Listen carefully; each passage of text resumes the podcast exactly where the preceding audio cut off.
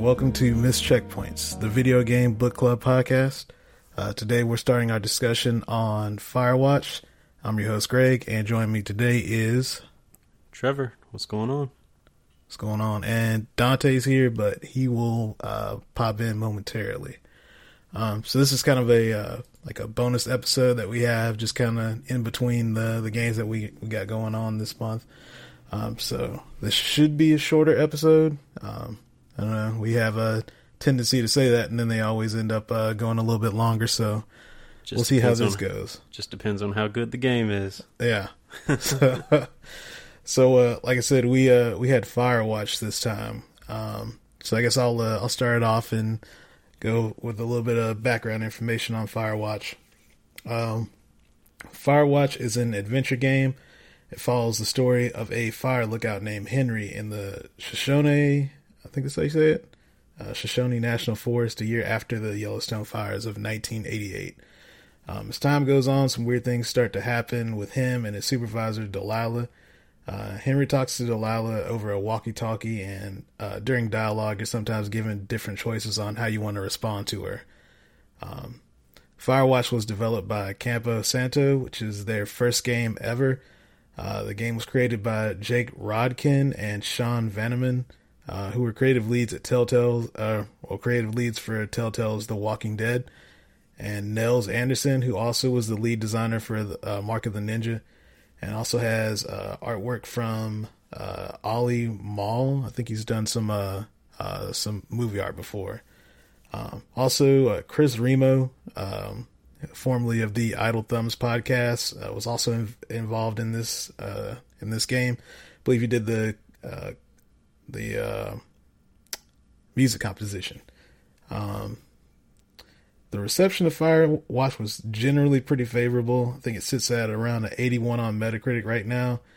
Um, the game sold more than 500,000 copies within the first month of release and over 1 million copies at the end of the first year. And to date, the game has hit about 2.5 million in uh, sales across all platforms. Um, oh, as far as platforms, the game is available on uh, Xbox One, PC, and PlayStation 4, and I believe, I think there's a Switch version that's supposed to come out as well. So, um, that's about it I've got for background. So I guess what we can do now is uh, kind of move into the uh, the prologue of the game, how it sets everything up. Um, so when you first start the game, it's kind of almost like uh, text adventure like. Um, you kind of are presented with some uh, text giving you a little bit of background on a conversation that two people are having. Um, and you find out this is uh, Henry talking with his uh, his I guess girl, well, just somebody he met, but ends up being his uh, girlfriend slash wife. Um, uh, so the game's basically setting up this relationship between you and Julia, um, and also kind of gives you a little bit of background as far as uh, how things get to where they are. Um, you get a few choices here. Uh, I think one of them is you get to choose the name of your dog. I think you get to choose the question that you ask Julia the first time you meet her. And I think largely these don't affect the game at all, other than maybe change some dialogue. But um, you know, you're still going to pretty much get to the same endpoint. Um, do you remember how you answered anything here, uh, Trevor? Man, I don't. And I honestly forgot all about this prologue because I started this game back in March Yeah, and I intended on finishing it, but I never got around to it until we decided to play it just for a bonus episode. Mhm. And so I, I really just picked up where I had left off. Oh, okay. So w- when you did play, it, do you remember how far you had gotten? Um, maybe to day two. Okay. I think that's where I picked up. But Okay. yeah, I, I honestly don't remember any of the prologue. Well, I didn't remember any of it until you had just mentioned it. Gotcha, gotcha. Yeah, I, f- I forget what it is. Like you, one of the questions I think when you meet her is like, uh, the, one of them's like a kind of a corny pickup line. The other is like you ask her what her major is or something like that. Or, um, but yeah, it's just kind of like filler stuff to kind of, um, I guess, fill out what type of relationship they have or anything. But the the other big part about this is you find out that uh, uh, his wife is uh, she's developing dementia. Um, and I think ultimately, I believe he that they decide to. uh I think what is it? I'm trying to remember exactly what happens here. I think she ends up going with her family, or she's, she's being treated somewhere for it, and he decides that he's going to go out to Wyoming and uh, become a fire uh, a fire lookout, basically. So I guess it's just his his way of trying to get his mind off of everything and just take some time to himself.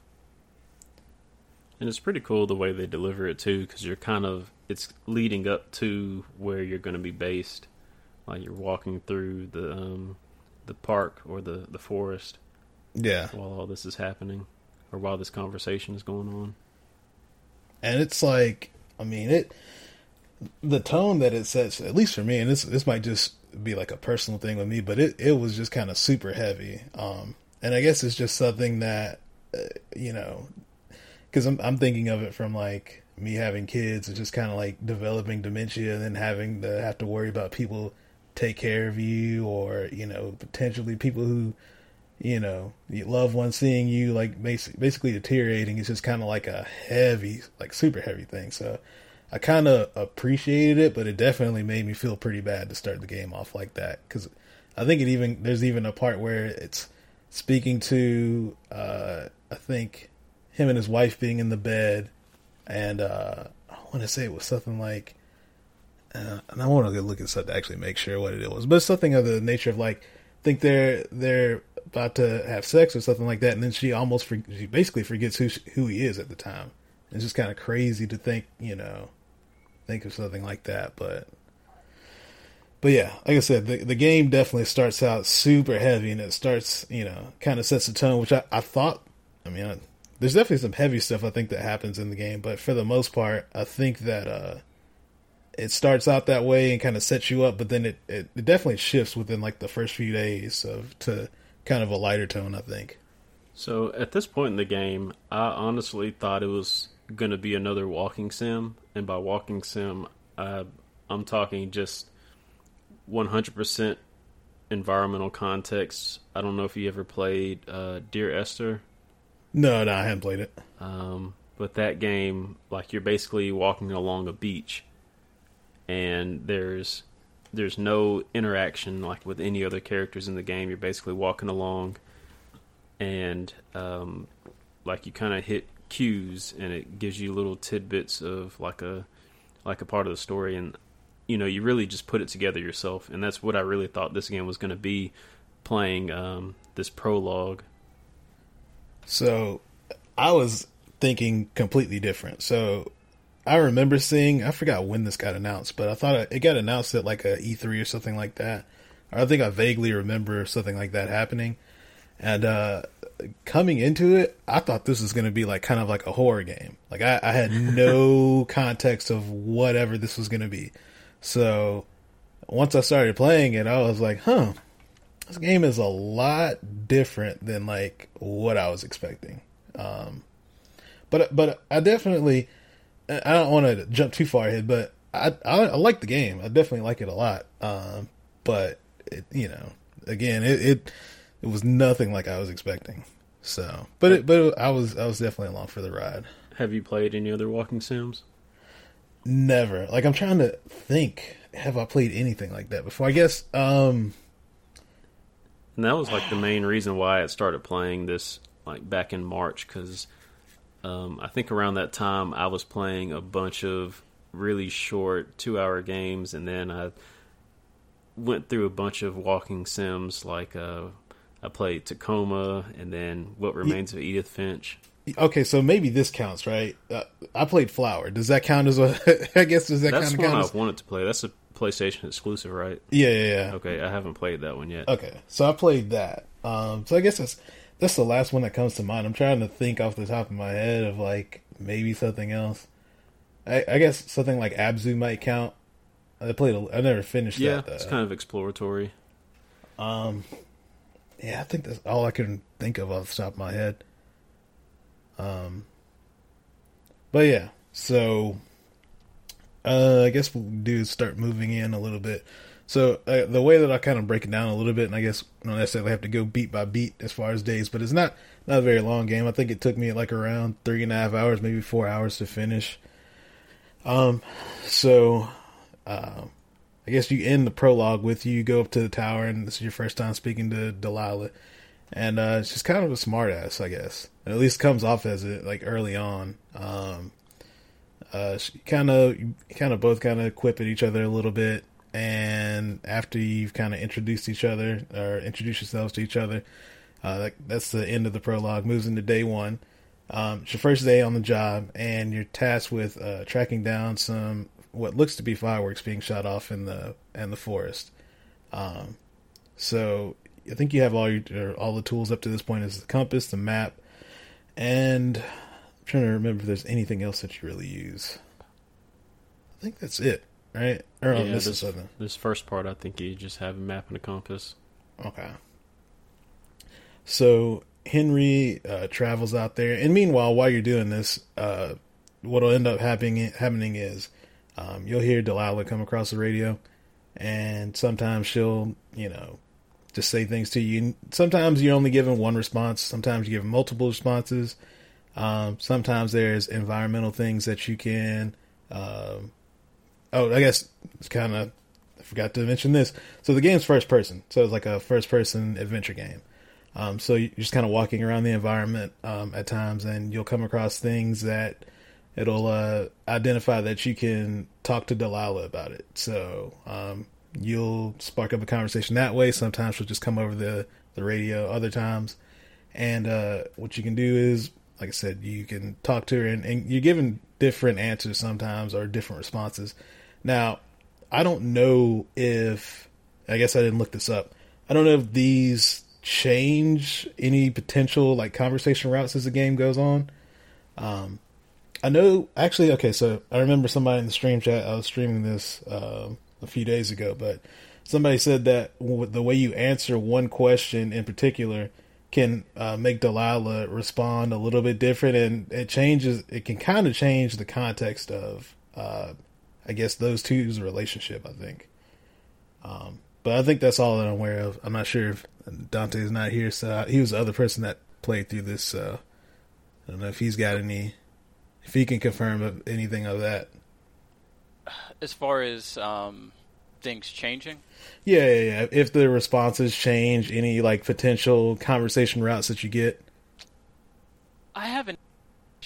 Oh, sorry, I muted myself during mid sentence. Um, I have an inclination to think that there's the occasional thing that might change, but I'm not 100% positive on it. And I feel like if we just like, once we get a little bit more into the details, we might have one of those, oh snap, you went through this part. We might have one of those Riddick moments. Yeah.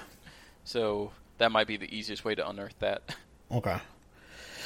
Um, so Henry ends up going out to this lake and confronts two girls that are out there uh, shooting fireworks and you give given a couple ways to handle the situation.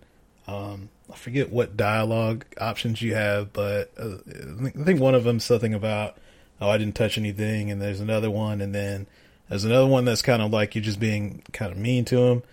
Um, ultimately, whatever you say, you're supposed to your job. The job is to basically get them to come out and not shoot any fireworks or anything. Um, I think what I ended up doing was picking up the radio, and I just kind of out of instinct, I just picked it up and threw it in the radio, in the in the lake, and then they they got mad about it. Um, and then they decide that they're gonna they're gonna get out of there. Um, you guys remember what you did in that situation, or is this the part where you can steal their alcohol? I think, uh, yeah, I think there is some vodka or something out there, some whiskey maybe that you can pick up and take. Because I think that's what I did. I definitely threw the radio into the lake. Okay. I just I don't know why that, I just figured that was the easiest thing, and I'm not even thinking about it in, in, as far as like me being kind of like a park ranger thing, like oh that's probably not a good idea to just throw somebody's personal property in the water, but I just kind of was thinking coming from like a video game perspective of oh this will get them out of the water. so I mean that is like the fastest way to end any conversation with anybody. Just literally yeah. throw their boombox into the water. just break something they own. They'll, you know, they'll eventually either fight you about it or they'll just get out of there. So, uh, anyway, on the uh, after you do this, you start walking back, and I think you go through. Uh, I think it's cave four fifty two or something like that. Um, maybe Thunder Canyon. I think maybe that's how they refer to it. Um, it's your first time seeing this, and then there's kind of a, a lock in front of this gate. So you're like, okay, what's going on in here? Um, so you don't really get an opportunity to do anything um, in there, but uh, but this is, I guess, this is an important part of the story at, at a certain point. Um, and you make it back to your tower and find out that it was vandalized, which you're assuming it was the two girls that were doing that, um, but you don't really know. Um, and that ends day one. So, like I said, the, the early in the game, it's kind of like there's not a whole lot going on. It's just kind of menial, like park ranger type stuff. Um, well, I will say, like, I missed the first ten minutes of this, so I don't know if you guys went into detail, but it's. I love how subtle this game is about all of its storytelling and just going around your little tower or whatever and looking at all of the little world building things and be like, oh well, this is. I can't remember if he had a photo of his wife or something in there. yeah, he does on on the desk in there. Yeah, because that's one of the things they break, if I recall, when they vandalize the place, right? I think so. So yeah, it's just like there's all these little subtle elements of the story being told around you without it being explicitly, you know, spelled out at every single moment. Yeah. Definitely a lot of attention to detail. Is it in day one where you first come, where you first find your um, the lockbox or the supply crate? I think you do, yeah. So that's, that's I guess that's another thing I missed, yeah. Another part of world building. Like once you unlock these, and you know, funny enough, all the combinations are the same one, two, three, four. Yeah. But um, but like once you open it, there's usually a map in there, and it updates your map to show like different areas. And Yeah, and I mean they even explain it being one, two, three, four. It's like, oh well, nobody likes passwords, so I just set all of them to one, two, three, four, and that's totally something like Delilah or whatever her name would do. Yeah. Um, and it's even cool that you know talking about the lockboxes. It's kind of like there's things in there. And I think at this point in the game, I'm not really sure if because you're given the option on some things if you want to carry them, and I'm just kind of like, well, what's the what's the significance of me like uh taking things with me? Right? I'm like, is there because I don't think there's an inventory that you can even access.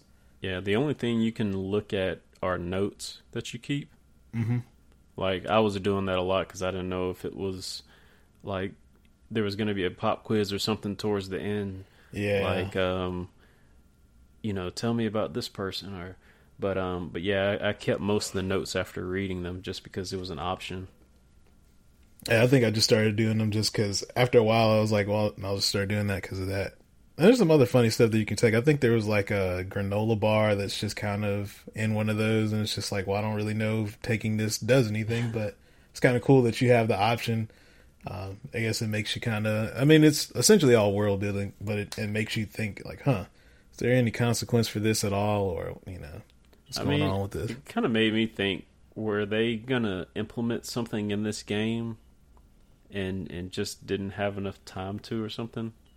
Mm, I think it's the exact opposite, where they look at how many games like this go the gamey approach, and it's like, well, how do I destroy like the artistic side of my narrative by making it into a game? And they're just like, how can we just make an actual story and have stuff that you know, some things in life just don't have an inherent value, Yeah, and you can still do it, but you don't have to. I think that would probably mess up some people where they're just like, well, why is it there? Like, why why Oh. have to do this? A hundred percent. All gamers just like, oh, everything I'm supposed to do is supposed to affect the ending, or I'm supposed to be this like giant hero, or I'm part of this greater thing. And this game plays against that notion at every single turn. Yeah. Um. Okay. So I think that's pretty much. I think that's most of what we've kind of got to at the end of day one. Um. So day two begins, and uh, there's a communication line that's being reported as being cut. So your job basically is kind of to head out there and, and check on it. Um, no, sorry, lost track of that. So once he heads out there, I believe that they, when he finds it, they think that it's the girls that had vandalized this once again. Um, or maybe I may have my, my events wrong as far as that. Um, actually, no, I think that's it. So once you head out there, you uh, you find a trail of smoke. So now that's the next thing that he's going to head out and try and find on. So he goes to the trail of smoke. It's a campsite. Has the same beer that was at the lake. So uh, once again, we assume it's the two girls from earlier. Uh, you see some clothing out there as well, um, but you also notice that the tent is shredded. Um, so we're not really sure what's going on. Um, was it a, an attack? Uh, you know, was there were they attacked by an animal? Was it something? But but anyway, you run across a camera before this, I believe. I can't remember where you pick it up at. Um, but I do remember, like specifically, Delilah tells you to take pictures while you're out there. Um, I just can't remember where you got it from. If it was in the tower before you went out, or if you were walking around and found it. I don't know if either you guys remember. It had to have been day one because I don't remember picking it up. Yeah, maybe. Yeah, yeah. I can't remember. Um. So you take some pictures out there, and I believe that's pretty much it for day two. It's not like a not like a whole lot that's going on in that day. Um, I can't remember if there's anything that pops up between uh, Henry and Delilah as far as their relationship, but I think that's where, from this point on, uh, I feel like you can start feeling that they're starting to get a little bit closer, starting with day three. Um, because I think that's when she starts asking Henry about how he looks, and then you're given a few choices on how you want to respond. Um, which is weird because I just I didn't even look at the photo of uh, Henry that was in there uh, in his uh in that tower, but I pretty much give given like a pretty good description of him based off just off of what I thought he looked like, and then I kind of found the picture and I was like, oh okay, well that's pretty cool that you know. Because I guess te- beforehand you could have just picked up the picture had you seen it and just said exactly what it was, or you could have just lied. You know, it's kind of one of those situations where it's like you could you can do whatever you want, and it's kind of cool that they give you that option. Um, and I don't really know if that ultimately changes uh, how Delilah responds to you throughout the story, but no, man, because she's she doesn't fall in love with you for your appearance. it's about what's on the inside. But uh, so, just out of curiosity, how did you guys play that, knowing that you had this wife in the hospital? If I is she in the hospital or is she at home and you're just like taking care of her, quote unquote, at this point? I can't remember. So I can't remember if she's at home or if she's being looked after by family members, um, or if it's like she's in a hospital. But uh, but yeah, I mean, she is suffering from dementia, so um, I just can't remember where she was at as far as that. But um, but yeah, I was treading pretty lightly on it because I was like, I don't know how I feel about trying it's to a like, very interesting dynamic. yeah, Just like, hey, you have this person that you know technically you're married to. The word that the fact that I even use technically you're married to upsets me. But like, she vaguely remembers who you are at that point, or doesn't, if I recall. Like Uh. your wife. Oh, that, that his wife remembers him. Yeah, because I think she forgets his name occasionally and stuff. Yeah, like that. there's some in the prologue. There's like a section where uh specifically she uh uh, she forgets who he is. Um, but I think she still knows who he is. Um, but I think it's just she forgot it like a specific situation. It's just a bad situation that's very ambiguous in a lot of regards. Yeah. Um, but yeah, how did you? Uh, I guess do you remember how you answered it, Trevor? Um, like the question of, about his appearance. Yeah, yeah. Or like if you were trying to like play it up at all, maybe hoping that something was going to come of this, or Yeah, I think I ended up lying and telling Uh-oh. her something like I think one of the responses was like a celebrity. yeah, it was like Burt one. Reynolds. I think that's what it was. I think I picked that one. Um, Yeah, so that's all that happens on day three. It's just kind of like a, and most of this stuff is kind of, I think it's relationship building between those two. Um, because, also- oh, go ahead. It's it's also weird that they are getting closer and they've only known each other for three days. Well, I guess given the situation, as far as like, if I was, because looking at, I mean, based off like how the game is, right? Like, there's literally nothing to do, right? You you only have, I mean, I think I would go crazy. Um, not that other person on the end of the radio. yeah, That's all you got. Yeah, so it's kind of like you don't really have much of a choice but to kind of like develop uh, some type of relationship with this person because, like, what else are you gonna do, right? I mean, I you're just mean- kind of out there in the woods by yourself. It's not the end of the world. No, that's true. But uh, and yeah, I'm just thinking about because it's the, the at the time this game takes place, it's not like they have cell phones or anything. It's not like you can just call your friend or whatever and be like, oh, okay, I'll see what they're up to. You know, so you're just kind of out there in the wilderness with just another person on the on the other end of the line, basically. Um, so that's it for day three, and uh, day nine. There's uh, two two women that are being reported as missing for about a week. Um, and this is at the point where you're like, oh, were these the two girls that we saw out in the lake and out in the woods? Um, and Delilah has a little bit of apprehension as far as informing the authorities about uh, the girls, which kind of makes me think that something's going on at this point, right? Like, why is she worried about?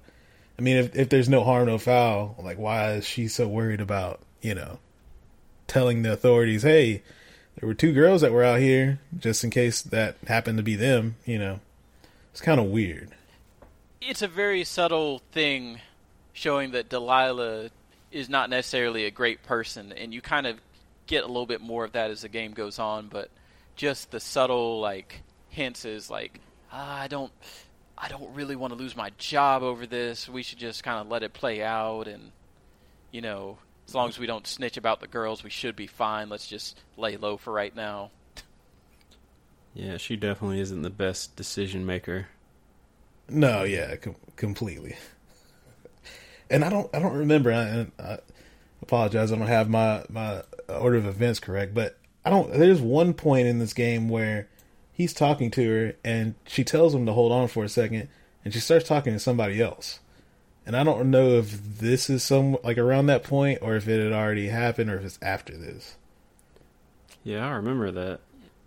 And you know, it started making me think, you know, is she is she even at another tower like him? Like is she by herself or with somebody else? Mm-hmm. I I don't think we're quite there yet. I think that's when we kind of get that hint that there might be another party out for us at some point. Ah, okay, okay, yeah. But it's it's around this point. It's getting close to that.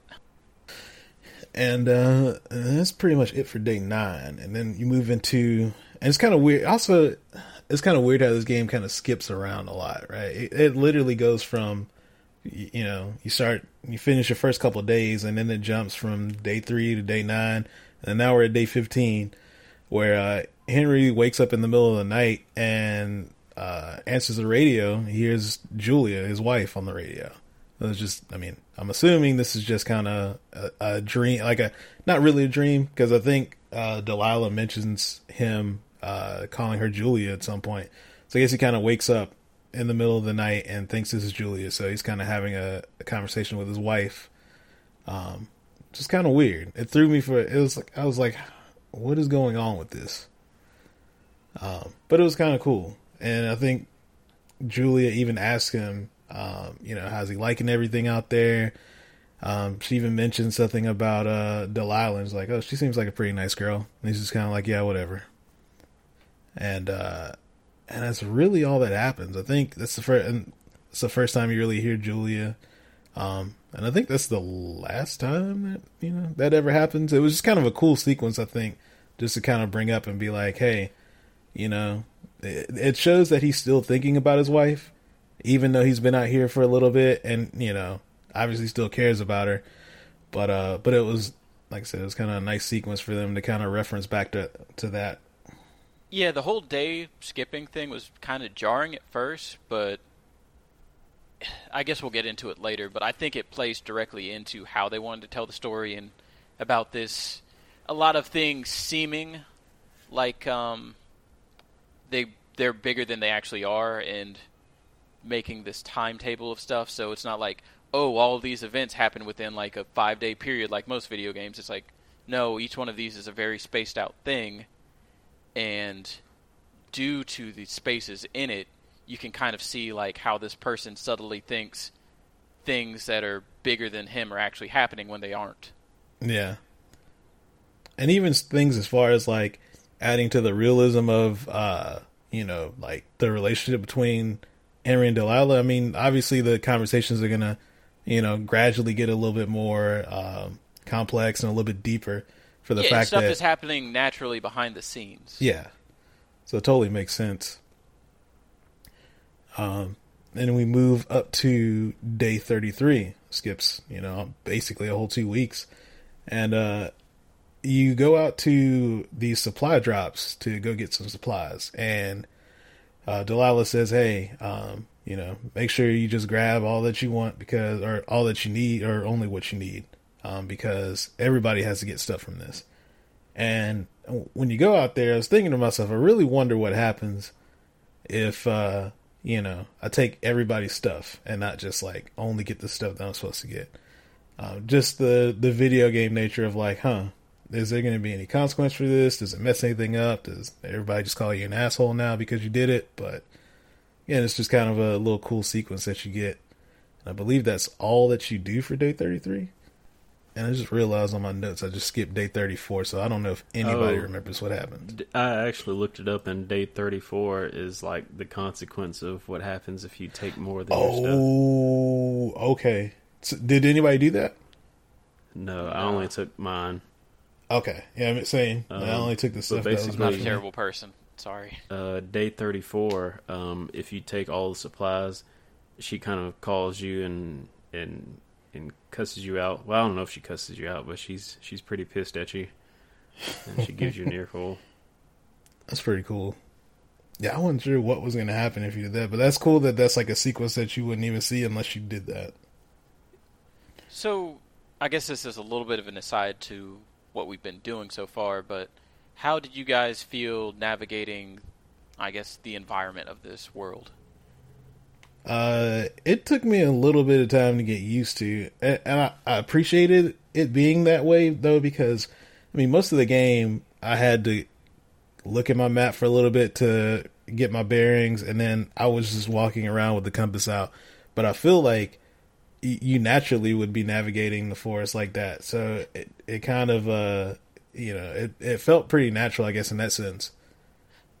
Yeah, to me, it felt like you actually had gameplay to do, and while the gameplay wasn't quote unquote interesting in the traditional sense, having to actually navigate this space and recognize landmarks, I thought that was just a really neat thing, and just how naturally all of this like trail stuff, you know, interface together with one another. Which I guess that's how it actually works in real life for the most part, if it's you know laid out correctly. Yep. Yeah, to me it it felt very realistically cumbersome. Because Yeah. like there were points where I would try to pull out my map and and walk at the same time, and you couldn't because like I don't know where you um the controls the stick that you use in order to view the map like to move around the map you're also having to use that to walk so I don't know it's like you can't do both at the same time you know you have to put your map away you can do both at the same time it's just kind of difficult um, I feel like they intentionally did that so people wouldn't just walk around with the map open. Like, well, I'm just gonna look at this point of me walking around and get my bearings that way. It was like, nah, we kind of want you to actually do this like you would you'd be doing if you were navigating this in real life. yeah Yeah, like it's not a sim, but at the same time, it you know, you don't go around walking through Walmart with a book or something. You know, Mm-hmm. you just can't focus, and you're going to run into stuff if you do that.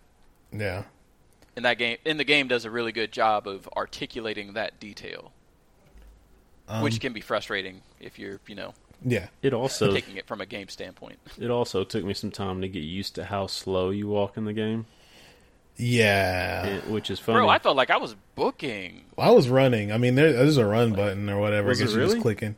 Yeah, I think you click yeah, on the thumbstick. you weren't and then, running Oh everywhere because you freaking look. Oh my god! You didn't know about that? I, that was the first thing I tried. I want to say I'm I, glad I I brought tried this to run, but it didn't work. I think. Well, I know you can't run. There's certain times where it won't allow you to run, and you can't run um, while you have uh, the map. But other than that, yeah, there's, you can definitely run in No that game. wonder it felt like this game took me like five or six hours. Bro, this dude, he he can run, man. He might have been on like the track team. Like, yeah, yeah, the whole time I was thinking like, man, you know, I've played some walking sims that are, are slow, but this one here is is very slow paced. I thought that was just a Wait, part wait, of wait. the game. Let me let me be the Marcus. Do you think that should have been part of the tutorial, Trevor? Man, see, this game has a lot of, I guess, weird controls. Not necessarily weird, but like everything is mapped to the directional buttons. And so, like I said before, you it's hard to do them while you're trying to move too. And like I don't think I figured out that you could raise your your compass by itself. Like I was always raising the compass with the map, and then I would do something else in order to get rid of the map, and still have my compass out. yeah. I think I kind of mirror some of those same things. Like, for sure, one of the things. I mean, out of the four or three and a half hours or whatever I played, I kept forgetting what brought up the map and what brought up the compass. So, or I would do one, and then I would want to put the map down but keep the compass out, and I couldn't remember what sequence of button. If it was like I press up to bring up the map, and then down to I forget what it was. It's either up to uh, this is playing on PS4, but I think it's up to bring up the map and then down for compass.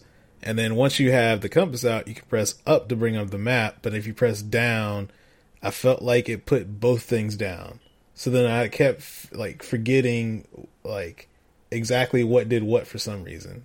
I guess it was just, and this just could be me, but um, it was something weird about it that kept like messing me up every time.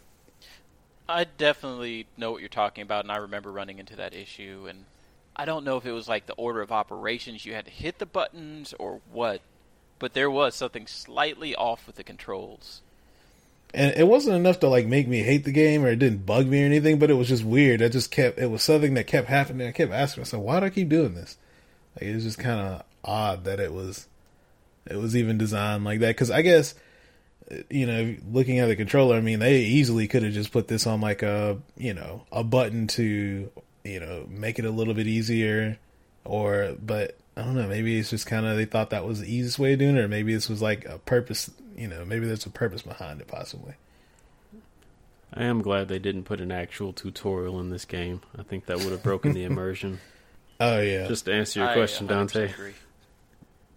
That's good to hear. That's good to hear.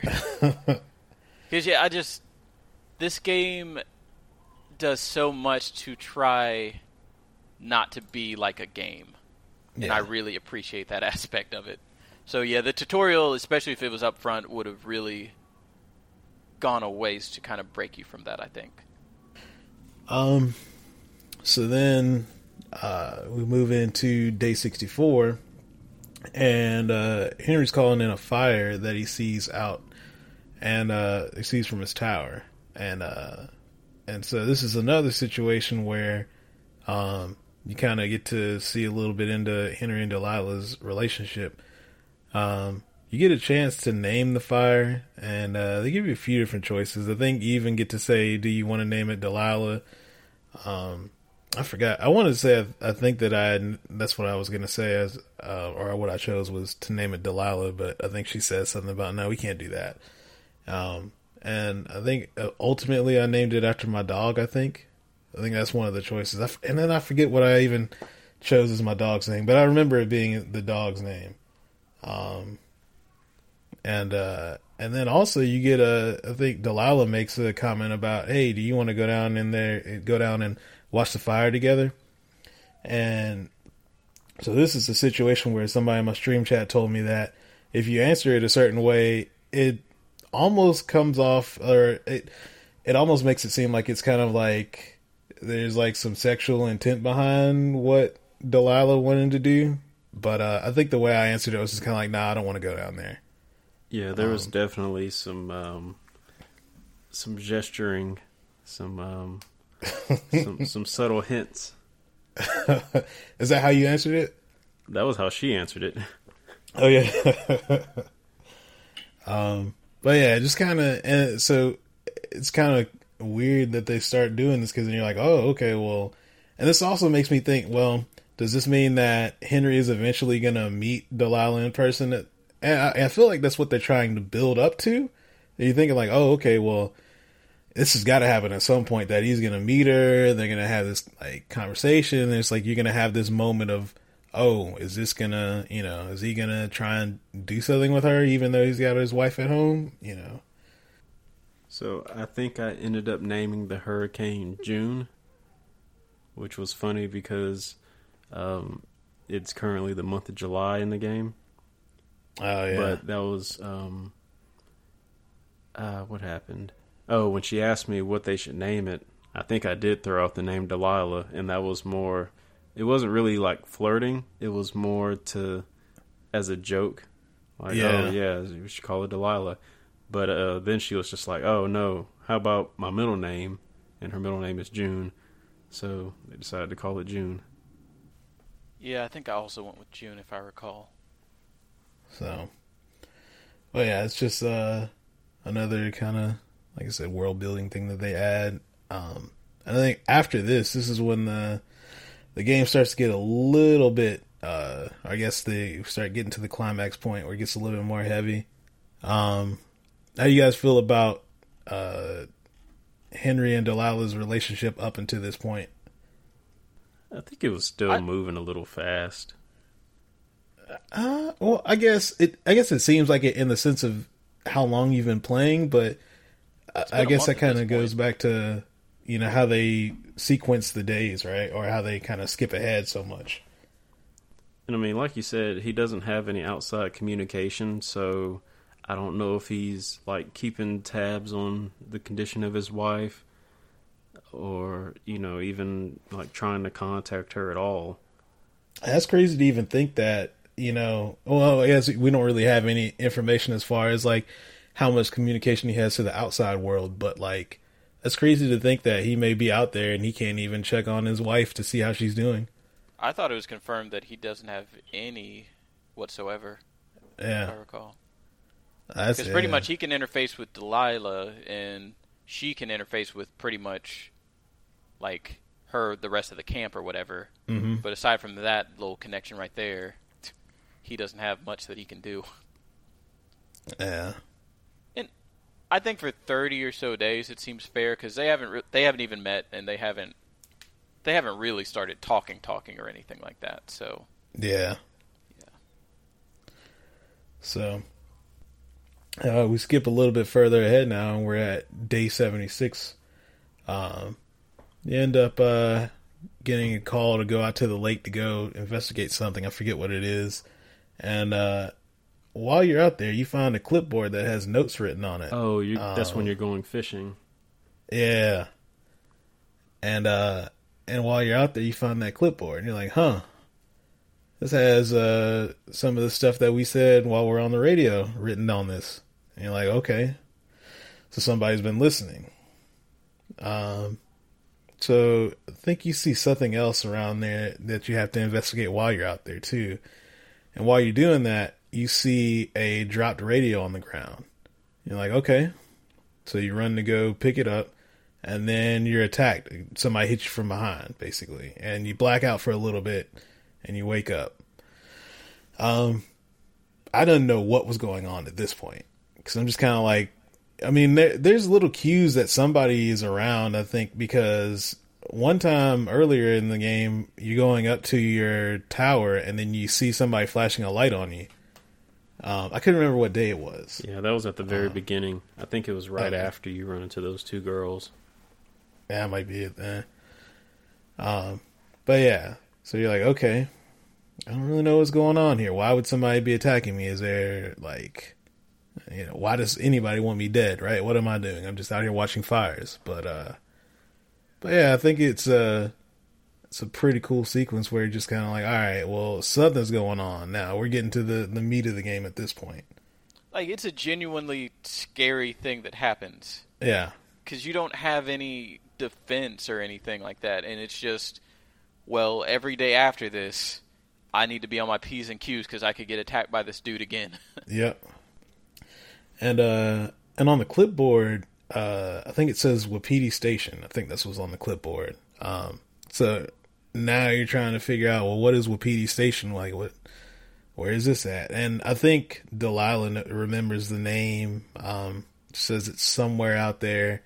Um, it's kind of like a science, or it, it, it's not a science place, but I guess it's like a old government research area, I believe.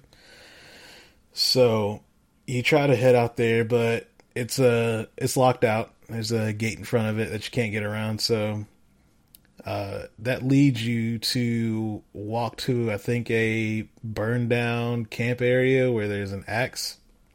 You pick that up, and once you do that, there's a little bit of conversation with Delilah. I don't remember if she says anything significant at this point. Um, but I think that ends day 76. And uh, once you start day 77, uh, which is, I thought this was another uh, like kind of neat sequence where you start the day, and then Delilah tells you to go look at something in your uh, in your tower. I think it's a it's a diagram or a, a illustration of different trees, and she's like, "Oh, hey, can you?" Uh, I'm trying to remember how it goes, but something like, "Hey, can you?" Uh, see that uh that tree that's in the middle of that uh diagram right there yeah i need you to walk out to uh where that's at and you know and then uh just give me a call you're out there because I, think I mean you're aware at this point somebody's listening in, and Delilah's trying to not let the person know where you're heading, just in case this is like some type of you know they're tracking you or this, you know he may end up trying to assault you again. Um, so you end up finding uh, out that it's at Cottonwood Creek, and the reason she sends you out there is to get a new radio. So hopefully this one isn't you know the person at this point isn't listening in. Um, and I was so confused. like that's that's not how walkie-talkie radios work. well, I guess like even if you get a new one, they can just tune in to whatever frequency you're using. Yeah. I guess But I just, guess it's just a process of finding that frequency and finding like the time of day that you're on it. Yeah. But but yeah, I, I do think there is a suspension of disbelief that goes on with that. Yeah. I will say, I think it was interesting because at this point I was still trying to figure out if Delilah was truly on my side or was she working with this other dude. Because I think she kind of gets a little sketchy in this area as well, in some certain ways. Um, I can't remember in specific what she said, but I was always very wary about her after that attack. I think you just kind of you're, meant to feel like that just based on the way that you guys' relationship are it is at this point, right? You just it's somebody you just haven't seen. You don't really you have limited interaction with them, and it's basically a talking head at this point, right? And it's just somebody telling you to do things, and you don't really know what their true intentions are because you're just you're only going off what you're given at that point. So you were literally a loner for this the pretty much the entirety of this game. Yeah. And you just kind of have to infer without any like actual facial inference or whatever. You know, mm-hmm. everything is I don't want to say connotation or whatever or denotation because people's voices do have inflection. Yeah. But you don't have a face to look at and be like, okay, this is a person I can trust. Um. Oh yeah, lost my uh, lost my point. Here we go. So once you uh once you end up getting the new radio, you uh you go to Wapiti station, and you come to find out that it's a uh, like a research site basically with some com equipment. Uh, you see some data in a you know in this little tin area, and uh, you assume uh, this is where the person who's been listening to you the entire time has been. Um, and Delilah, Delilah suggests that you burn the site down.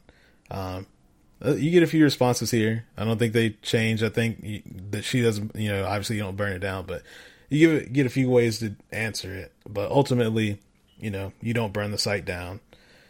Um, but this is also, I think, you end up getting another tracking device while you're out here. I think, right? Yeah, the um, the upgraded compass. I think it's like Yep. a wave. Um, uh, what was it called? Uh, I can't remember what the device is called. It's not black box, right? Or I'm thinking something else. Maybe. No, you find like a, a black box or a, a thing in there, but this is um, something that can detect um, like radio waves or or something like that. So, yeah, basically, it's, for the most part, you just it's a upgraded compass, so kind of helps as far as navigating and uh, you know tracking down a few other things that you'll need um, from here on out. Um, I'm trying to remember, there's something else that happens here. Uh oh, I think Delilah tells you to go back to the tower because she's like, "Hey, are you in your tower?" And you're like, "No." Well, there's somebody in there. And like, oh. So this kind of makes you think, uh, are we about to have like a standoff with somebody? Am I going to run up and this dude's going to attack me again? And uh, you make it back to the tower and nobody's there, but there's a uh, a tape that's on there um, with a tape player. And you play it and it's basically uh, it it's a conversation that Delilah and uh, Henry had about, oh, we should burn down this, uh, we should burn down that center. And you're like, okay. So now they have both of us incriminated as far as doing this, if if it does happen. Um, so I'm like, okay, well, does this mean that this is gonna happen, or does this mean, you know, like, what does this mean at this point, right? Like, is this guy gonna come back and use this on him, or you know, it's kind of crazy.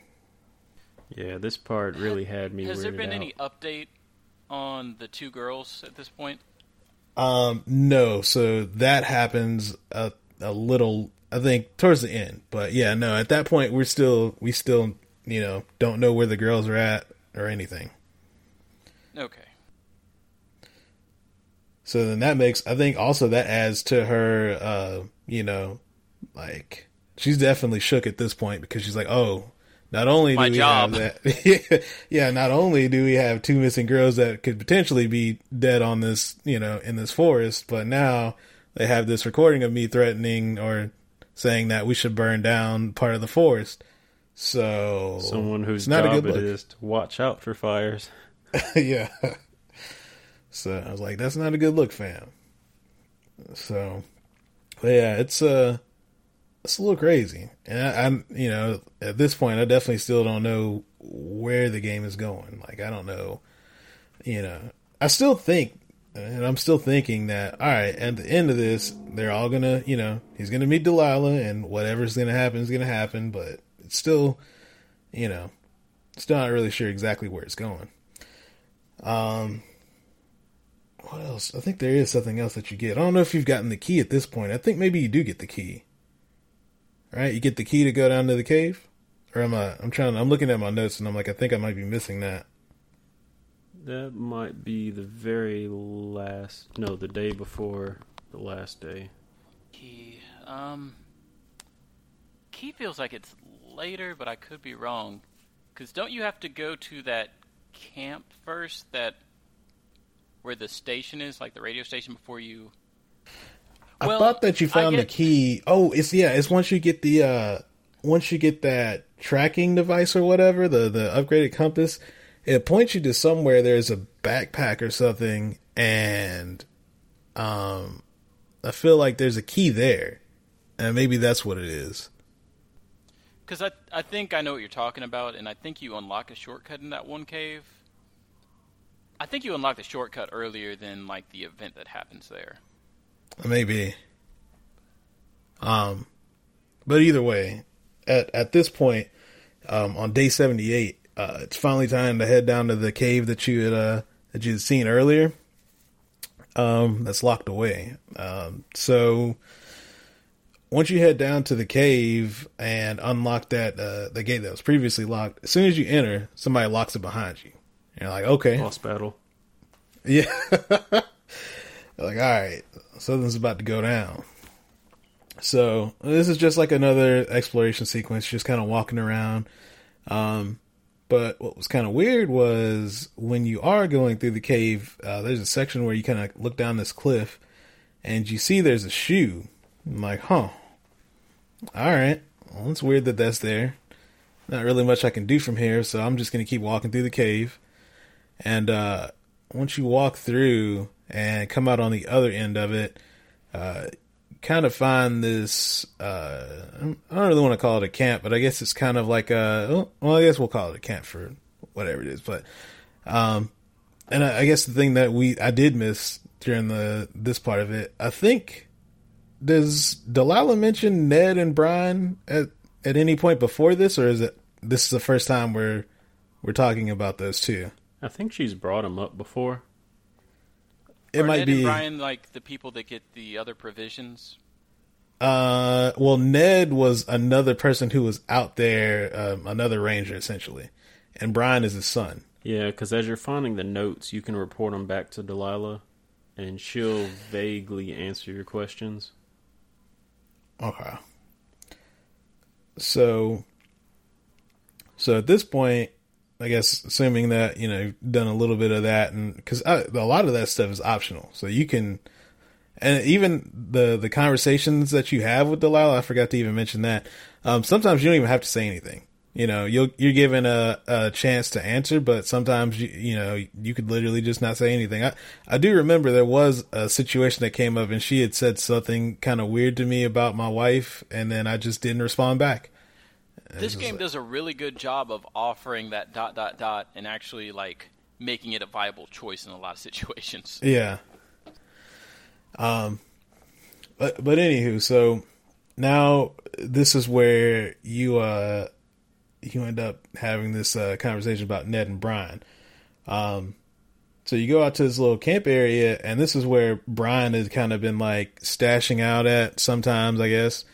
Um, you see a lot of, uh, and it goes back to the kind of the the world building, like contextual stuff that they have.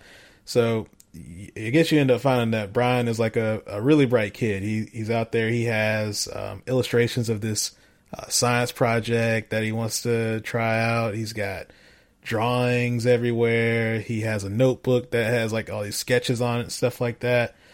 Um, he seems like he's you know like a you know really well rounded kid.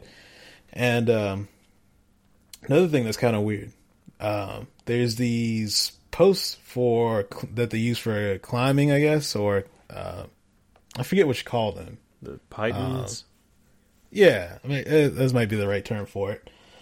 And uh, he, you found him out there along with a note that says, "Hey, he was going to send these back. Uh, he was going to send these back home." Because I guess he doesn't like climbing and his dad's been pushing him to climb a bunch. And he was the the goal was he didn't want to just throw them away because that's his dad's stuff and he was like that's not right to do it. So I'm I'm going to try and just send these back home so he'll still have them, but now we won't he won't be able to make me climb um because these are gone. Um, but he never got around to doing that apparently. So I thought that was kind of cool. And I didn't find out that part until I actually went back to cuz I was again, I was streaming this, and I think part of it I was just kind of BSing with chat, so there was a lot of things that I missed. Um, so I had to kind of go back and look at it. But I was like, oh, so then now this kind of makes sense, and kind of, you know, the the following events kind of makes you think about the following events that happen in a different way when you think about it like that. And there's just a lot of subtle stuff like that, and I didn't catch that through my playthrough. And that's Uh-huh. a really interesting detail because when you brought it up, I'm like, wait, what? That's what all those drawings were about, and all the little whiteboards you find out there, and all the. Yeah, and yeah, wow. even even when he found there's a, a part earlier in the game um, where you find a book bag when you're uh, just kind of out in the wild, and I think it has a, I want to say it has Brian Goodwin's name on it, and then she she kind of like Delilah doesn't really. She's like, huh, what was the name again? And he's like Brian Goodwin. He's like, uh, he's like, oh okay, um, yeah, that name sounds familiar, but you know, I I hadn't heard it in a while. And she just kind of like doesn't really give you a whole lot of information on it. Um, but yeah, um, so you find all that, and then you get these um, these posts that you can use to kind of uh, and basically in a game sense it's used to help you progress further um, in different in areas that you weren't able to access before. Um, so, anyways, this lets you go a little bit further back in the cave. So once you get back into that cave, um, you kind of navigate down to where you saw the shoe, and then you end up finding that there's a dead body. And we don't really know who this is at that point. Um, but I think Delilah's starting to think that this might be uh, Brian. I mean, I don't really think we know for sure. Or maybe there is like a little bit of a cue that makes you think that. I forget what it was. Um, well, don't you kind of still think that it might be that attacker person? Like, you don't have the full context for Brian's death. You just know he's at the bottom of this cave. Yeah, yeah, yeah. So you're like, oh my god, I'm out here with a killer. Yep, that might be what it is. I think. And I think this game just does a really. I've said this like seven times, but of making this what we will find out to be. I don't want to say mundane death, but like it makes you think that something is bigger than it's supposed to be, and all of these past events are linked to it, and you're trying to like piece together everything from day one and trying to pretty much do this like Illuminati chart of okay, so these two girls went missing, and now this boy is missing. So now when I'm gonna when am I, where am I gonna find their bodies next? And yeah, is this guy gonna come after me? Do I need to be careful? This game has a lot of horror elements to it that I really appreciate.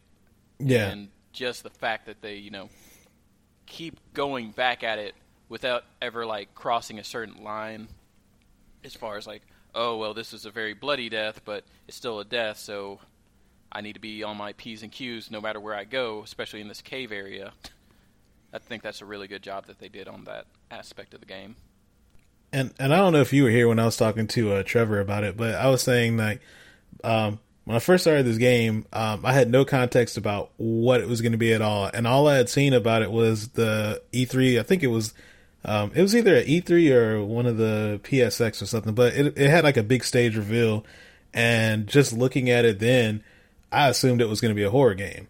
Right? I I didn't know anything else about it, but it just looked like it from that trailer, and uh, and that's what I was expecting coming into it. Like, oh, this is to be like some type of weird horror supernatural game and and just even in passing, I've had like friends say, "Man, that was like a really good game." He's like, "You should check it out." And still having no context of it, I'm just thinking that's exactly what it was, and it couldn't be further from like what it really is, you know.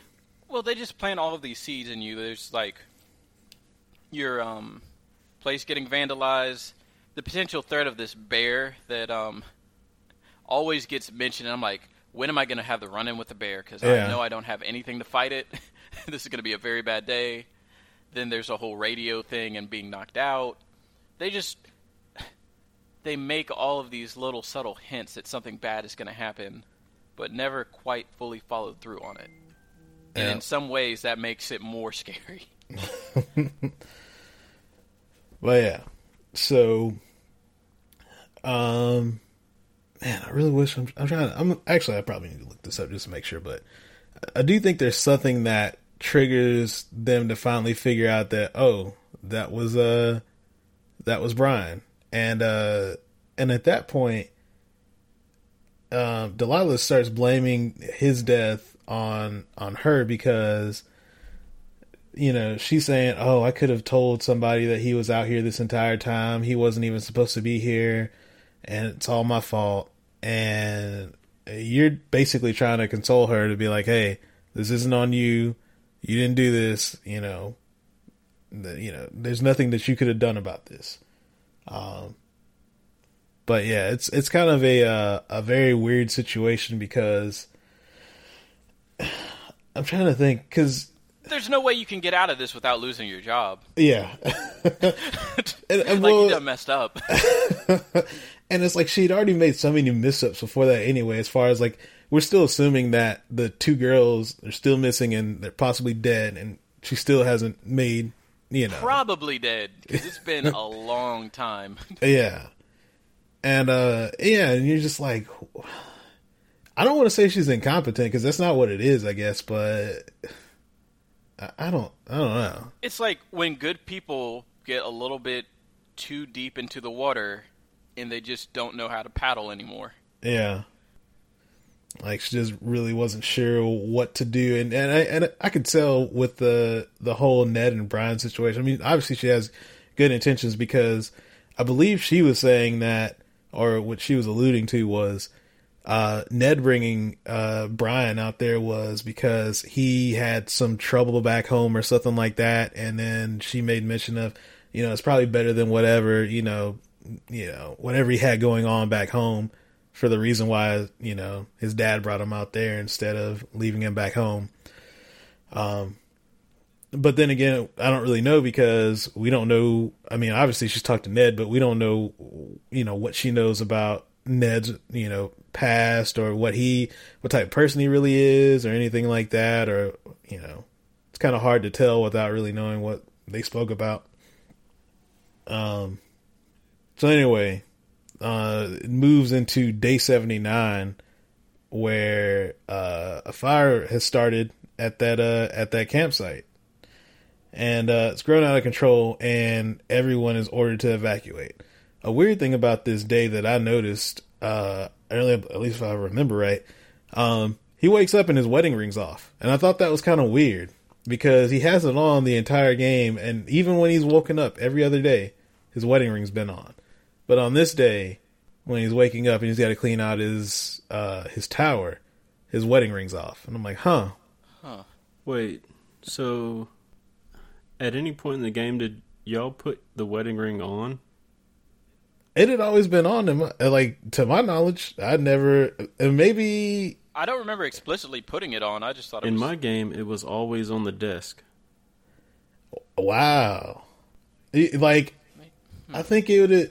Huh. If I did put it on, it had to have been at the very beginning, and it just stayed on. But then, like I said, on that last day, it wasn't on, and I was like, "That's kind of weird." Yeah, because every day when when we were in, um, if if it was like on a day where you get to leave the leave the station and explore, first thing I would do is grab my hat, put it on, and then I would look over at the um, at the desk and see the wedding ring there, but I wouldn't put it on, and then I, but yeah, he. I don't ever remember like picking it up and putting it on.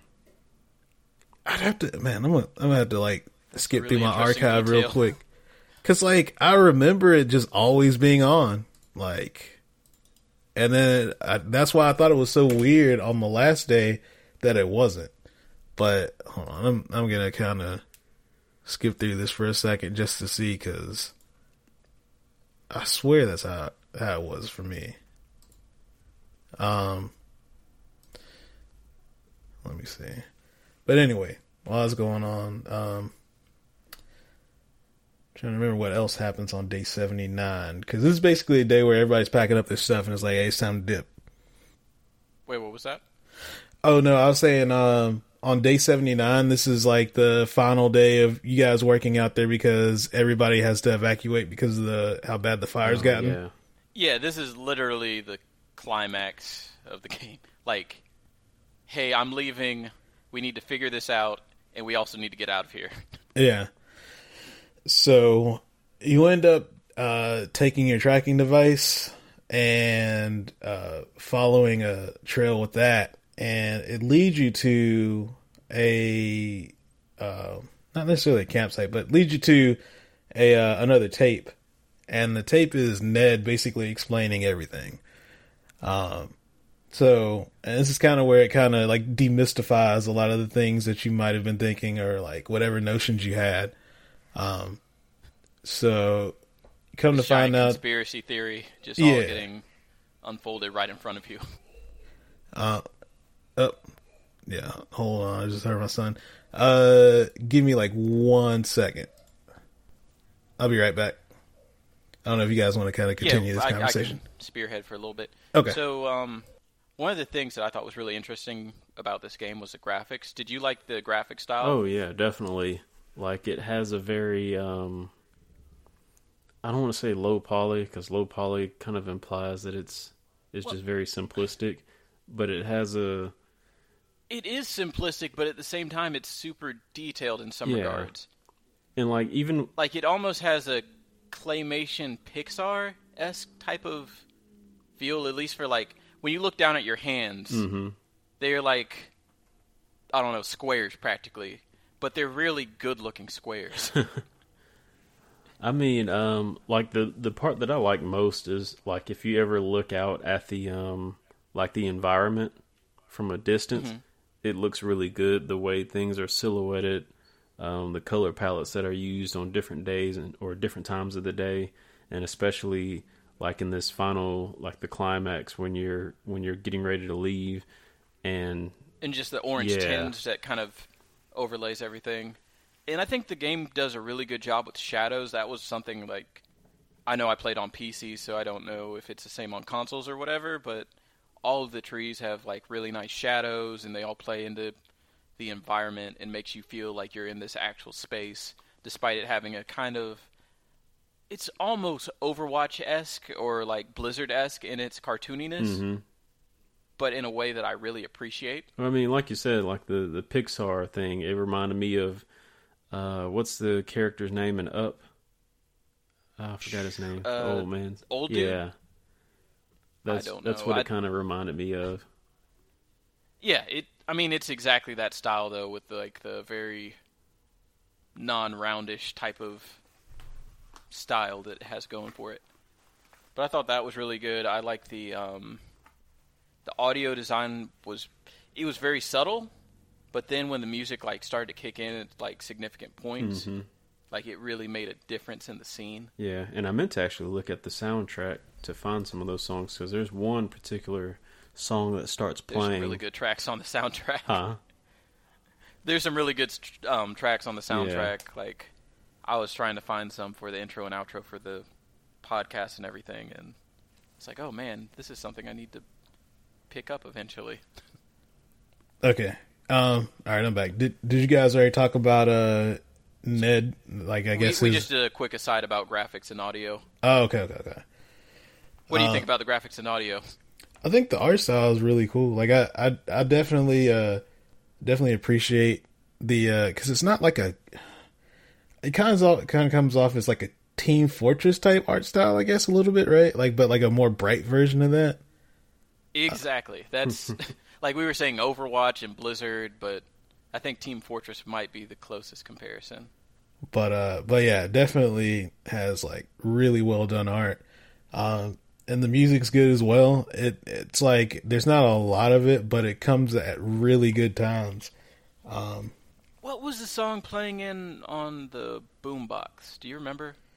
uh, i can't remember i'd have to go look it up It was something like very that era's like can't remember if it was like girls just want to have fun or it was something dumb. um but yeah definitely has really well done art and uh and the music's really good as well um okay so i guess you guys want to move into the the revelation i guess at this point Yeah, please explain it to me because I'm I'm still trying to piece it together. So I think Ned just comes clean about everything. So he says um, Brian's death was an accident. He was just teaching him how to. Uh, he was just trying to show him how to climb, and uh, it was just he fell off. You know, he just made a mistake and fell off. Um, which again, it's hard for me to really think. I guess I don't know. It's, it's I don't want to say that Ned did like kill him because you don't really know enough about Ned at this point. Um, it's kind of hard to say whether it was an accident or not. From what I inferred, it it seemed like it was a genuine mistake. Like I forgot what exactly happened, but it was just negligence, and he happened to die. It wasn't like he wanted that dude to die or whatever. I think even Delilah thinks, oh, I think even she mentions maybe, and this may be just to kind of mess with the player, um, play off like your, you know, your emotions or whatever. She's like, uh, uh, I guess that's the first thing that she thinks is that he killed him, um, which kind of makes it seem like, huh, does she know if Ned's kind of like a shitty person and just, you know, Like con- is contextually, they made it seem like it was a genuine accident, but then at the same time, like he was the one responsible, and all the clues point to him as the, you know, as the the culprit. And then at the same time, Delilah, because, like, from what I from what I gathered, Ned was the the watchman before Henry got there, right? I believe and so. yeah. Brian, his son, was living there, um, or was there with Yeah. him. And Delilah, Which is, I think, against right, the rules. Delilah according- was yeah. supposed to report it, and she didn't. Yeah. Like she knew he was out there, but didn't say anything. And and then once, you know, that was another bad judgment call on her part because once he died, you know, she was more concerned about losing her job than than I guess doing her job yeah.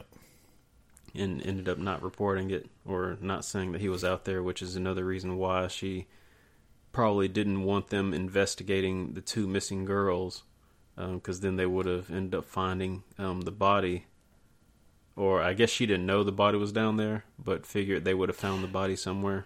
Yeah, that's true. Yeah, and uh, but then that makes me question: Did she? I mean, well, I. I guess the, the reaction she has, obviously, it's got to be that she didn't know about it. But it, I mean, she definitely has her reasons for not wanting police to get out there in the first place and like kind of snoop around. Clearly, if you think about it, her and Ned are kind of in a similar situation with the whole, like, she's put into the same situation that Ned is, where he's pretty much out there because he can't go back to society and explain, like, hey, my son died.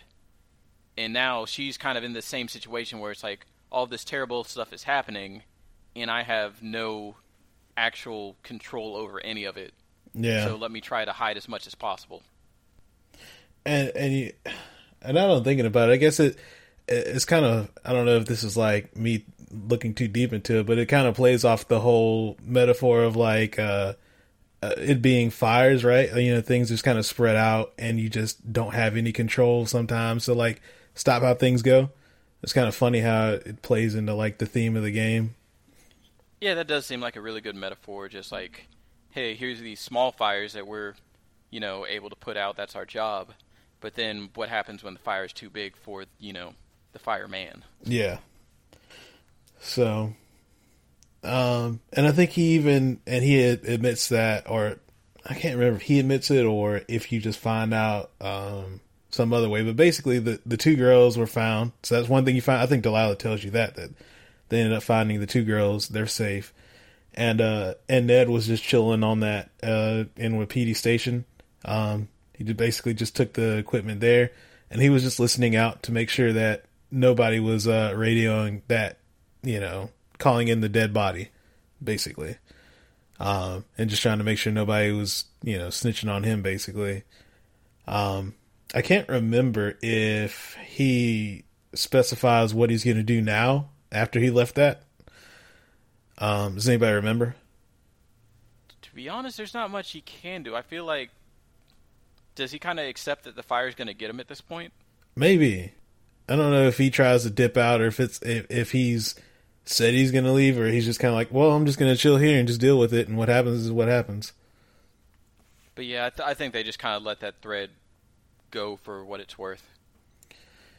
Um, and so the final thing that you do at this point, you, I mean, essentially, you've kind of, Mean, for the most part, you've wrapped up every, mm, you know, most of the loose ends, right? Other than like we don't, we're not really too sure what Ned's gonna do, um, but obviously he's not going back with you, so you know, it's kind of like basically everything's wrapped up, and now you're taking your last walk to the uh to the helicopter, um, which I believe uh, Delilah had already left, um, but she's still communicating to you as you're kind of walking to the uh, walking to the helicopter. That was another weird conversation Oh, like, what between uh, between Henry and Delilah. Like when she first let when she tells him that the helicopter has arrived, and you have the option to you know ask her to wait for you, and not to leave yet. But I imagine with either response, you know, she tells you she can't wait and she's gonna leave. I don't know. It just felt like it was the developer's way of not letting you meet her when it obviously I'm- could have happened there. Yeah, I, it for sure it had to be intentional because, like I said, I feel like that's what the game leads up to, and you think it's going to happen. Um, but they maybe they felt felt like that might have been too much because it it breaks your whatever like thing in your mind of how you have that, you know, that you have that she might look like this or she's like this type of person. Maybe they thought it was just like, eh, we don't really want to go through that. Well, I think it was also trying to take away like the notion of choice in that thing where like in a lot of games it's like, "Oh, well, I want to be with the girl." And then she kind of goes off and she's like, "Well, I'm not really feeling this dude anymore." Yeah. So she just kind of does her own thing. Cuz she kind of at that point in the game, she pretty much acts very distant from you. And there's another. I don't know if it was like a a part of the the um, like the context that you can skip over or not. But there's Mhm. one instance where it actually says that Delilah was still with her boyfriend. I can't remember. I don't. I'm So- trying to remember if I ever heard her mention a, her boyfriend at that point. Maybe she did. I just don't remember. I think there is something that gets mentioned earlier about a boyfriend, and she's like, uh, "Well, doesn't she say that she found out he was cheating on?" Like, there's something very specific with her previous relationship. Where that might be what it is, right? I think yeah, you might be right. Because I remember she were being like, "The previous dude I was with was a jerk" or whatever, and then you find out it's like, "Oh well." Technically, I can't remember if she lied about it or if she's just like, "Oh, we're still together, regardless." But it kind of seems like she was going through a thing where she wanted to have like maybe a little bit of a fling, or she was just lonely out there. But now that she's gotten evacuated and ha- actually has options again, that she's more open to actual relationships. To the dismay of the character or the person behind the keyboard or controller. Yeah. Um, and I think one of the last choices that you have as far as talking to Delilah is, um, I think she talks to you about, well, what are you going to do? And, I think you get some choices on whether you want to go back home to Julia, um, and check on her, or there's basically a conversation that kind of comes off as like, hey, well, do it, it gives the player what appears to be a choice of like, well, do I want to actually try and pursue a relationship with Delilah and be like, hey, let's uh, meet up when we get out of here, you know? And I think that I just wanted to try and see if what happened. So I think I chose that option, and she's like, uh, well, actually, no, that's not going to work. And uh, like, no, the thing you need to do is go go back home and check on Julia. You know, do like basically she's telling you do the right thing. You know, so that goes back to what you're saying, Dante, about you know she's kind of being uh, a little bit more distant now, right? She doesn't really want to, you know, seems like she doesn't want to have any type of thing to do with you at this point. Right. Um, I'm trying to think if there's anything else. I think after that, I think that's the last choice that you get, and then you get on the uh, helicopter, and then that kind of ends the game. Unless I'm missing anything. I think that's just about it. They did it. um, actually mention um, the, I guess, what happened to those two girls. They ended up finding them. Yeah, Yeah, yeah.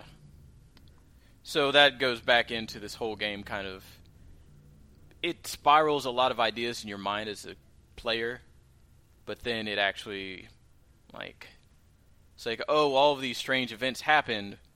But no, they're all, you know, isolated events and it's not part of this greater, you know, scheme or conspiracy theory or whatever you want to call it. It just kind of happens naturally and we allow our brains to link stuff that doesn't necessarily need to be linked. yeah. Basically playing off of um, expectations, I guess, right? Exactly, and just having, you know, the girls go missing, the attack, all of that stuff, and you can draw a byline between all of those that you can make a line that makes sense. but that doesn't mean it's a correct line. So, uh, so I guess with that ending everything, how does uh how does everybody feel about the the climax and the conclusion to everything? I'll let Trevor go first. I thought it tied everything together really well. Um, I think as far as the mechanics of the game, like being able to interact with things, like with the, especially with the notes, I don't think it went far enough. Um, I guess how so? Like I was expecting.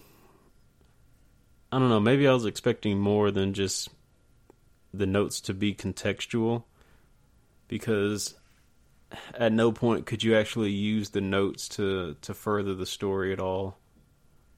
I don't know. Not Uh, not yeah. to say I was expecting Like to piece together a puzzle yeah. type thing, or not to say I was expecting to be able to present them like evidence in in um, Ace Attorney or anything, but just to I don't know, be able to use them to figure other things out. I I get it. Like more of uh like there was like more of a use for this. Like there's and it's not. Like had I think it goes back to what Dante was saying of just kind of like it's a a gamification of things. It's just kind of like you expect that you have the expectation of I'm picking these things up. There's got to be a reason why I'm doing this, or there's got to be something that this is going to pay off, or not necessarily pay off, right? But there's got to there's going to be a there's going to come a time where I'm going to need to use these for something.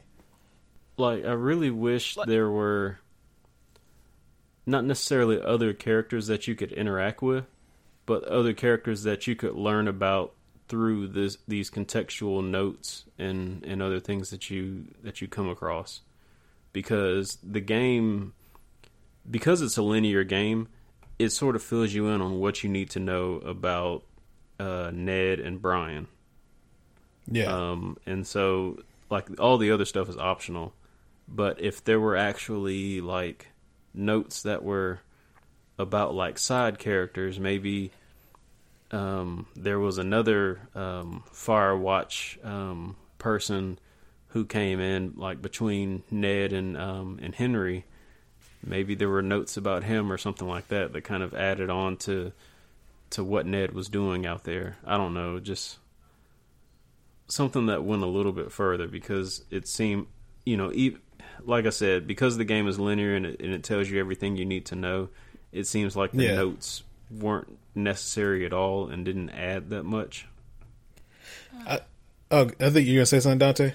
I, I was gonna say like, I do think the notes were a very good touch. Like I can I can see what you're getting at, whereas like, I feel like most games, like especially adventure games, it's almost like, how do I describe this? It's almost like somebody like doused your, I don't know, like pasta in sauce, and there's just a ton of ton of sauce on your pasta. This game takes a very subtle approach, and it's like, maybe let me just put a little bit on top, and just kind of let every like let the noodles do the talking.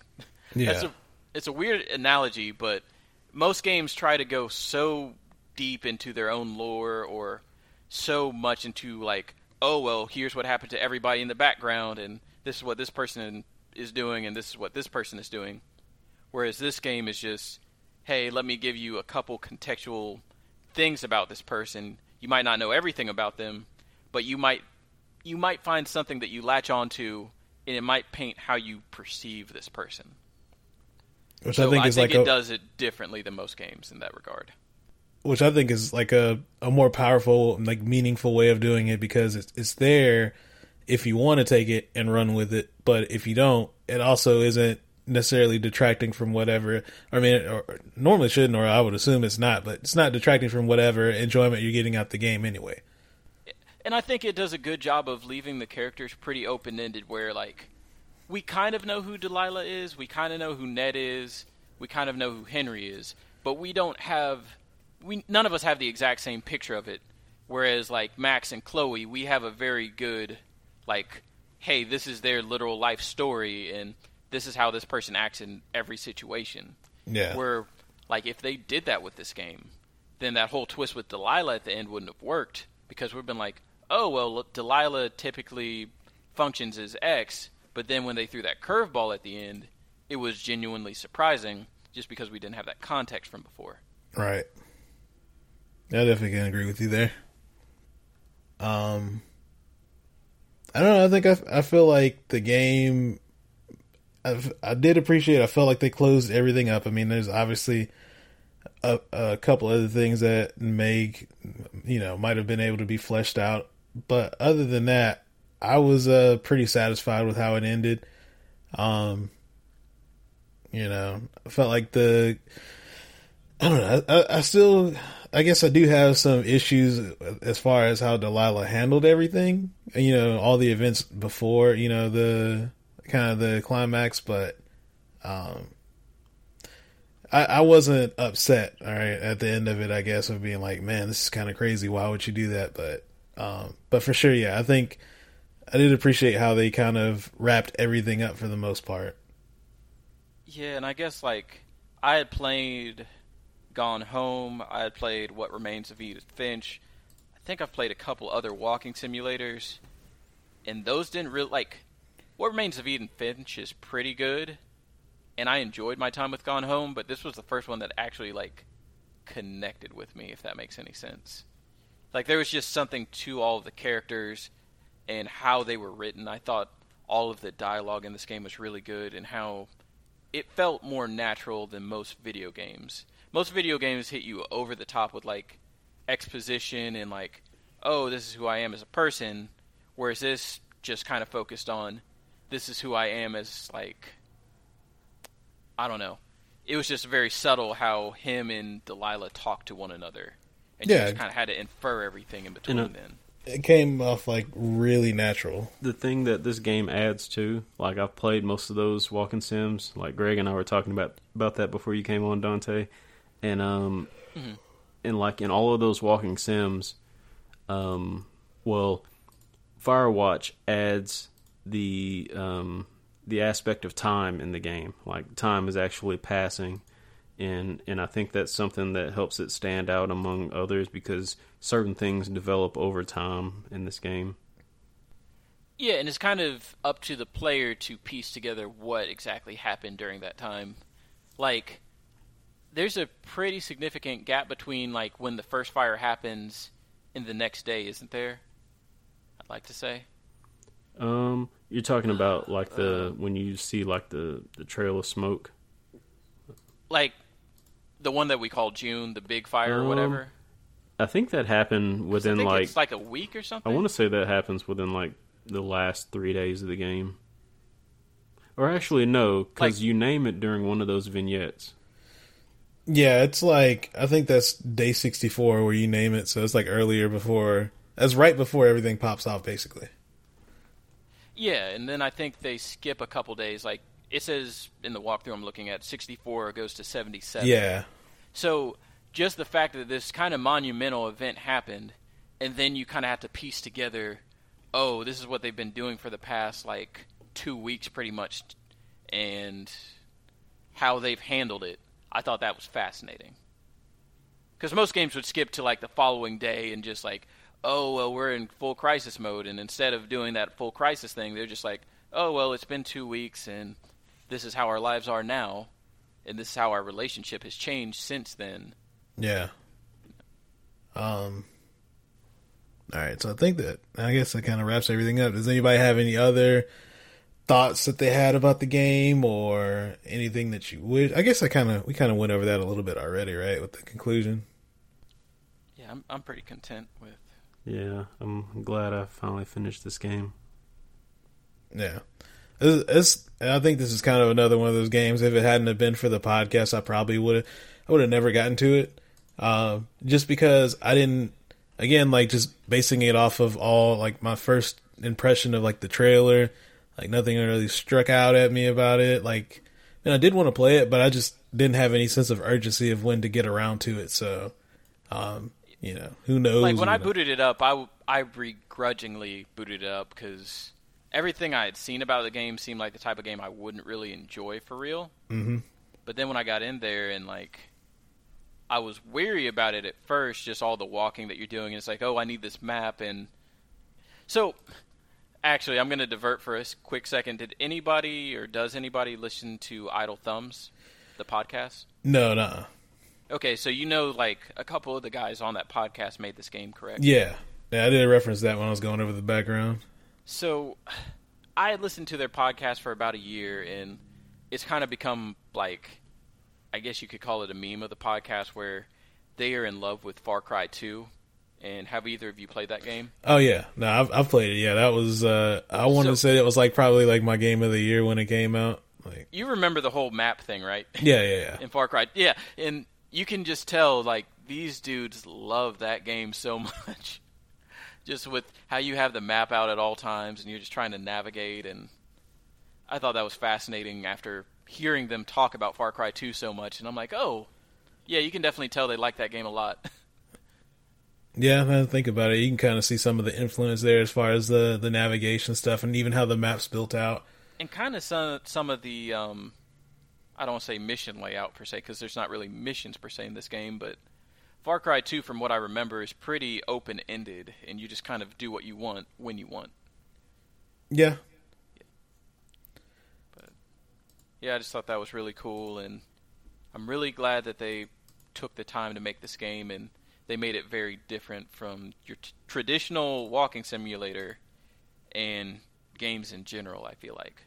A lot of things that they did would be considered bad game design by most people, but they put it into a product where it all works, or at least most of it works, I'd say. I did get some uh some recommendations to check out Tacoma after this. I don't know have have either of you played that because I don't know if that kind of is anything like this or not. It's I own it, but I haven't gotten into it's it yet. interesting. Like, you know, I said this game deals with time more than other walking sims, but that one has a huge time mechanic in it. It it works differently, but it it puts you in the middle of things that are going on at certain times. Like you'd have to play it to kind of understand, but it's it's worth checking out. Like I actually like it a lot better than Gone Home. It's it's Yeah, I, I forgot. I even I did play Gone Home. I was trying to think of other walking simulators, but yeah, I guess it's one of them. But yeah, I'd played that too. I would recommend Um, What Remains of Edith Finch. Like that game was pretty fun. It's like an actual. It's like playing a pop up book. Yeah, it relies more on the fan- fantastical side of things, and it's very different than Gone Home and this one, where those are kind of based roughly in reality, you know. But it does a lot of really interesting things with storytelling. And if you get really bored, So- dear Esther, Isn't that the one with like the 0.1 mile per hour Yeah. walk or whatever? Ugh. Yeah, I might add that to the list, and or maybe next time voting comes up, I might try and sneak that in there, see if that that actually makes it. So, yeah, I think if if that's it, if nobody has any like quarrels they have with the game or whatever, I'll say we can uh wrap it on up and head to the uh the outro of the show. I got um my traditional question. Oh yeah, yeah, yeah. Go ahead. Okay. So after playing this game, would you ever, ever go camping by yourself? I mean, I would have. I mean, first of all, I would never go. I don't think I would even go camping, but definitely I would not go camping by myself. How much lower is your desire of camping by yourself after playing this game? Uh, way lower. Like I just, I It just seems like a bad idea. like nothing. I don't know. I could never think of any. I guess I do know some. Like some of my friends do that. Like, they'll kind of go out and do hiking, and then they'll camp. And but obviously, I guess they're doing it with other people as well, so it's a little bit of a different experience. But just, I could never think about doing that by myself. Like, yeah, I think at one point in my life I could have, but after playing this game, it's a hard no. it's a really hard no. yeah. If I were to go camping, it would have to be with a bunch of people. And I would, after playing this game, I don't know, man. I was still looking out for that bear. you know, That bear is a secret antagonist, dude. Like every time I got close to that cave, I was freaking. Oh my god. you just waiting on it to happen. Exactly. Like you know how Marcus is like he's anticipating the evil within and like some of that intro stuff that you've actually played. Yeah. I feel like I had that same thing with this stupid bear. I'm like, when is it going to jump out? It it's going to show up. It they have a bear problem here. It's got to happen. So, all right. Well, I don't think we have any emails, but let me verify that just to make sure. Uh, nope. Okay. All right. So no emails, but we do have another way for you guys to get in touch with us if you want. Um, so we still have email just in case you want to do that. You know, you've got misscheckpoints at gmail.com. Um, but now we also have a Twitter account. Um, so let me not botch this. So I'm looking this up to make sure. Um, so you guys can also follow us on Twitter at MC or M checkpoints. I don't know why I said MC. Character limits. Character limits. That's all I'm going to say. so it's uh Miss Checkpoints on Twitter. Um, so what we'll probably end up starting to do is uh when the show goes out, we'll probably tweet out there. Um, Hopefully, we can get some more activity on that Twitter because Twitter seems like a platform where you just kind of, you know, have a little bit of fun with it. Yeah. So um, we'll be there as well. You know, also on Facebook. If you guys aren't following us there, which you should be, um, so it'd be facebook.com slash miss checkpoints. Um, so you also can keep uh keep abreast of what's going on there. You guys can see the schedule that's uh on the banner, so you see what games we're playing. Uh, the next game that we will be playing through, uh, when is that show scheduled to to go live? So this episode is going to go live today or tonight, theoretically. So in two weeks, it should be the first part of uh yeah, the 14th. of uh of yeah. So on the fourteenth would be the first episode of uh Evil Within. So that's the uh, October game. So that coincide with uh with Halloween. So that'll be interesting. Um, I think all of us haven't. Well, I guess I've played a, a chunk of it, but has anybody else played it previously? I have not played it up until like a week ago. Okay. And then what about you, Trevor? Had you played it before we started No, for the I show? haven't even touched it yet. Okay. So yeah, I, like I said, I had got to. I want to say it was like uh, at least two thirds or seventy five percent of the way through the game, and and hit like a, a a part I was stuck at, and rather than try to checkpoint or go back a few chapters to try and get enough resources to get through it, I just kind of said screw it and just never went back. Um, but yeah, so it'll be it'll be a little bit interesting to see how you guys feel about it, um, and also based off the fact that uh, Marcus hates those type of games. He's So- super scary. so yeah, I'm uh, I'm looking forward to seeing how the next two shows will go. So it'll be uh it'll definitely be fun. Um, you might want to follow him on Twitter, Marcus. oh yeah. also he's been putting yeah, out some pretty good content The kind of- game. to kind of uh you know see what how, how he because he's pretty good about posting uh how he feels about the games on social media. So yeah, you can uh enjoy his experience based off of uh Ninja Gaiden. You can expect probably a similar experience to that. So um but yeah, so you as far as social media plugs, uh you guys can follow me on uh Twitter at Boombox Hero. Facebook should be the same thing, Boombox Hero and uh, on Twitch, which still primarily just streaming Street Fighter, but I've been a lot more active on Twitch. So um, I stream my playthrough of Overwatch, so I'll probably stream a good bit of Evil Within, if not all of it. So um, you guys can follow me on Twitch at twitch.tv slash xdrdmagnegro. And uh, where where can people find you at, Trevor? You can find me on Twitch, Twitter at Lyric Unsung. Bet. And uh, what about you, Dante? People can find me at twitch.tv slash awakencloud. Recently, I've been streaming, let's see, last week I did Kingdom Hearts 2, and now I'm back into Spider Man, so I'm about halfway through that, and I should be streaming Evil Within and potentially Shadow of the Tomb Raider. I think those are my next two. I forgot that came out. Yep. Man. Been a good like good month for video games.